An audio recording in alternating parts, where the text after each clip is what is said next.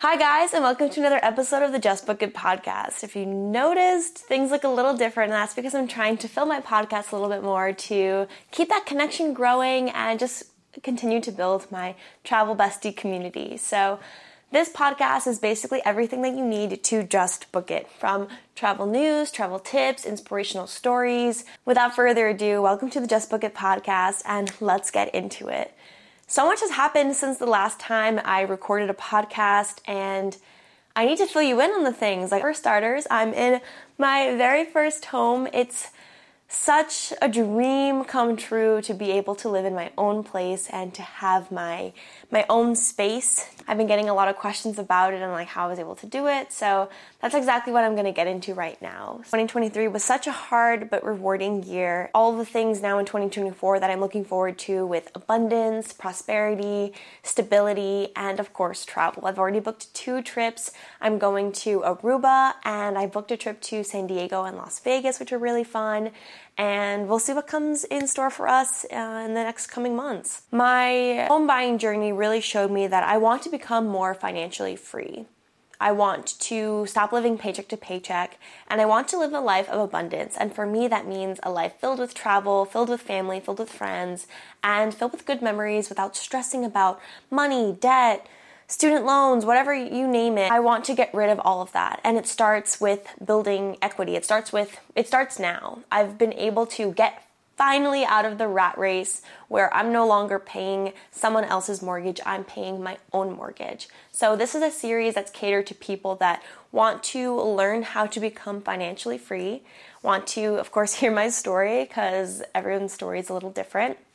And thirdly, how to build a life where you are manifesting all of the trips in the world and realizing that it's experiences over things that is the mindset that matters most. Before I talk about exactly my tips and tricks, uh, all the juicy details, I'd love to get a moment to tell you my story. I say that because everyone's story is different. It's really hard to to sit here and tell you pour my soul into into this camera and tell you guys everything that happened. It's really hard to judge somebody and put somebody in a box. And I don't want any hating. Um, El Mal de Ojo is very real, so I'm gonna be very transparent and vulnerable with you. But at the same time, give me a second to tell you my story, and then if there's any questions that come up, would love to keep this conversation going. I'm going to make this a monthly series for the whole year, and every month I'm gonna be talking about a different topic. So today it's gonna be my story and setting goals. Next month is gonna to be about analyzing your spending habits.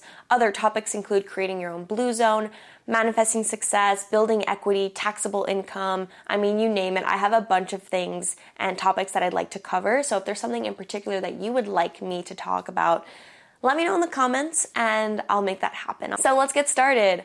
Hi guys, I am Veronica O'Brien. I am the woman behind the Brooklynite Abroad, and I just bought my own home at the age of 24. When I had to do my application, and I basically told them, even in my interview, I said that it's not just me that is applying for the prospect of a new home, of my own home. It's the the people in my life, the generations before me, it's my ancestors, it's my great great grandfather that sailed here from Ireland, literally risked everything to come here and build a new life. It's my grandma from Nicaragua that fled political unrest to come here and start from zero and make a life for herself and build a life for her predecessors. That said, this took like four generations to to finally have somebody in the family that could buy their own home at this young of an age. It's just building generational wealth to a new level and I owe it to my family. I owe it to to them for their constant perseverance, their constant determination. And it's the fire in them that I believe is ingrained and embedded in my DNA, in my blood. And that's why I'm such a go getter. I feel like growing up, I've always been that overachiever. I've always been the A plus student.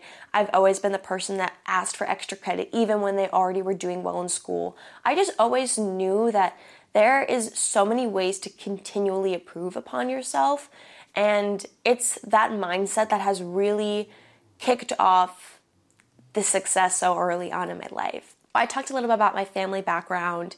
Now I'm going to talk to you about my parents. I watched them grow up as well. They married only after three months of dating, eloped in Ecuador, and had my older sister not too far after. So my mom was a 19 year old mom, and when she was 21, she had two kids. Um, growing up with a really young mom, someone that had to drop out of college to make ends meet, to take care of the kids, you witness a different level of resilience. Watching my mom tackle so many things at once was such an inspiration that I didn't know until later on.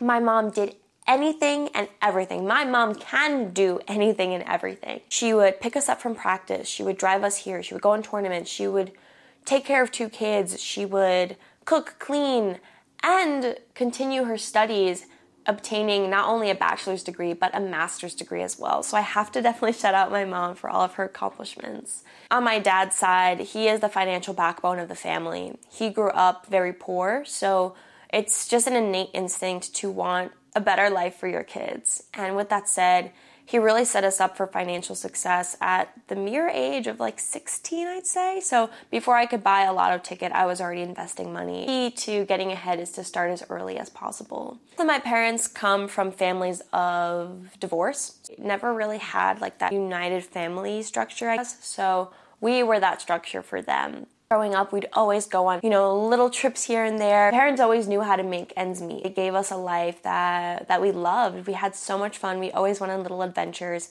and I never knew that they were struggling financially until I was older. Growing up with parents that don't really have their careers aligned just yet, my mom didn't finish college. My mom was working as a para. Seeing how resilient my family was really helped shape who I am today.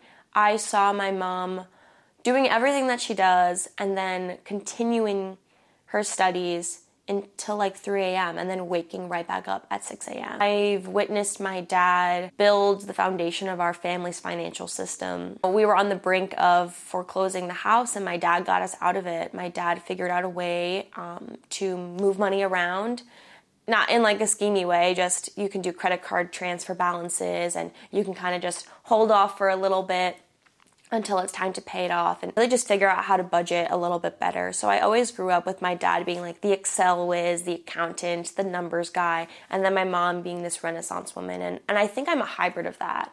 I think I'm someone that can also do it all, maybe. I can't compete with my mom though. She's like the top. I, I could do a lot of things and I feel like I have the the financial whiz of my dad with Excel and planning and, and things like that. So it's my upbringing from seeing them work so hard that is how I became the person I am today. I've always had an entrepreneurial spirit. When I was in high school before I had my job, I would sell cookies in the in the high school lunchroom to try to save up for my high school's band trips and that really taught me that if you have a goal and you could literally work as hard as you can, you will be able to achieve it. So, even when I was making my own money, I was like, I'm not paying for this out of my own pocket. I'm going to work hard and I'm going to sell these cookies that my mom got at Costco. Going into high school, I got a job as a New York City lifeguard that literally changed my life. I was earning on average for seven years like 8K a summer. Working as a New York City lifeguard set me up with so much success, more than I thought I would have had.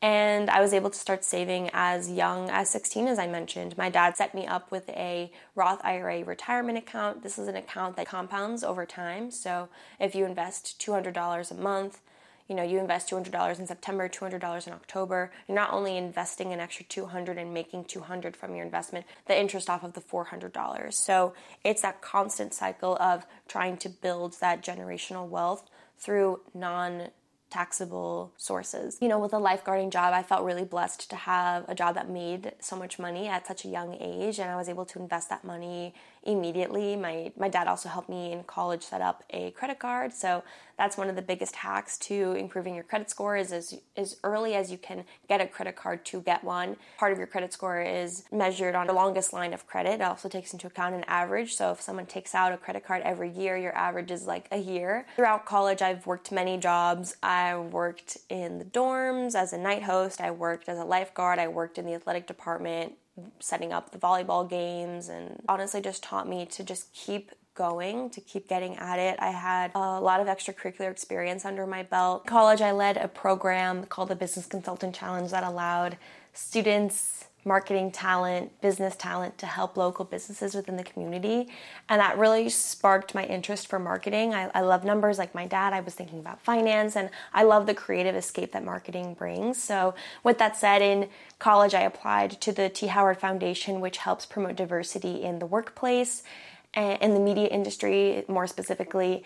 And the first time I didn't get in, but the second year I got in and I landed my first professional internship with Hearst Magazines. And from there, I just gained a lot of connections, and that helped me land my first job right out of college as a performance marketing associate in Hearst Magazines. Working there for almost three years, and I recently just moved jobs. Um, I'm going to be a senior manager uh, at an agency called M&C Saatchi, so I'm super excited about that. Once I was able to make my own money, I started investing in my 401k. I first invested about 33% into my 401k and once I moved out of my childhood bedroom, uh, of course, I had to lower that a little bit. I was, I was paying about 13K a year for rent, and then slowly realized that I'd like to stop paying somebody else's mortgage and start paying my own. The home buying journey started around October of 2020, a little over a year prior to me actually purchasing a home, I started getting that conversation rolling. You need at least two years of consistent work to qualify for a mortgage, for a loan. So I had to wait till my two years started in April. And from there, it was just really focusing on how to make sure that I'm looking for the right place in my budget while I have all the money on hand, all the paperwork and things like that. So everything has come to this moment. I started side hustles to try to make ends meet. I do social media on the side where I help people, businesses, clients try to improve their social media, increase engagement, increase their business as a whole. And from there,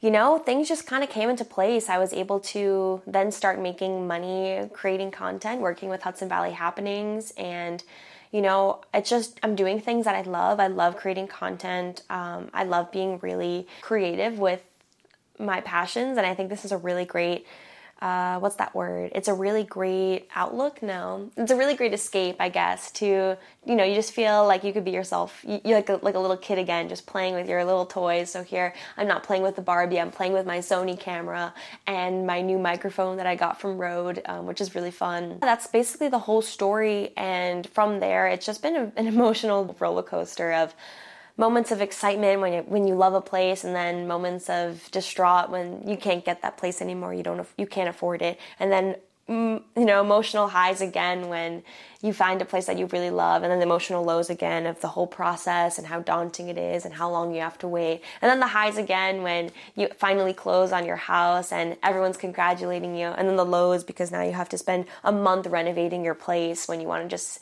enjoy it already. And now I get to kind of reap all the benefits and just really have a wonderful time enjoying my new place and getting things going and starting that journey. So from now on, um, my goals are financially to just start paying off my student debt, um, continue, you know, of course, paying my bills and paying my mortgage and things like that.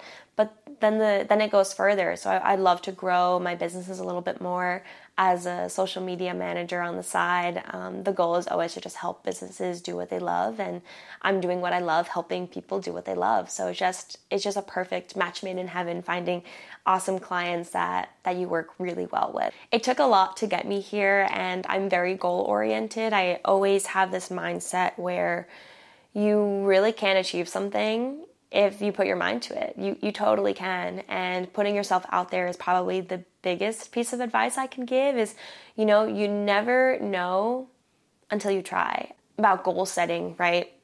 It's really important to really think about smart goals. And with your goal planning, you should be really intentional with how you create your goals because that's how you're dictating your work ethic for 2024 for the for the new year, whatever year that means for you. So SMART goals, in essence, um, is an acronym, so each letter means something different. So, um, SMART is specific, M is measurable, A is attainable, R is reliable. No. What is R? Reasonable.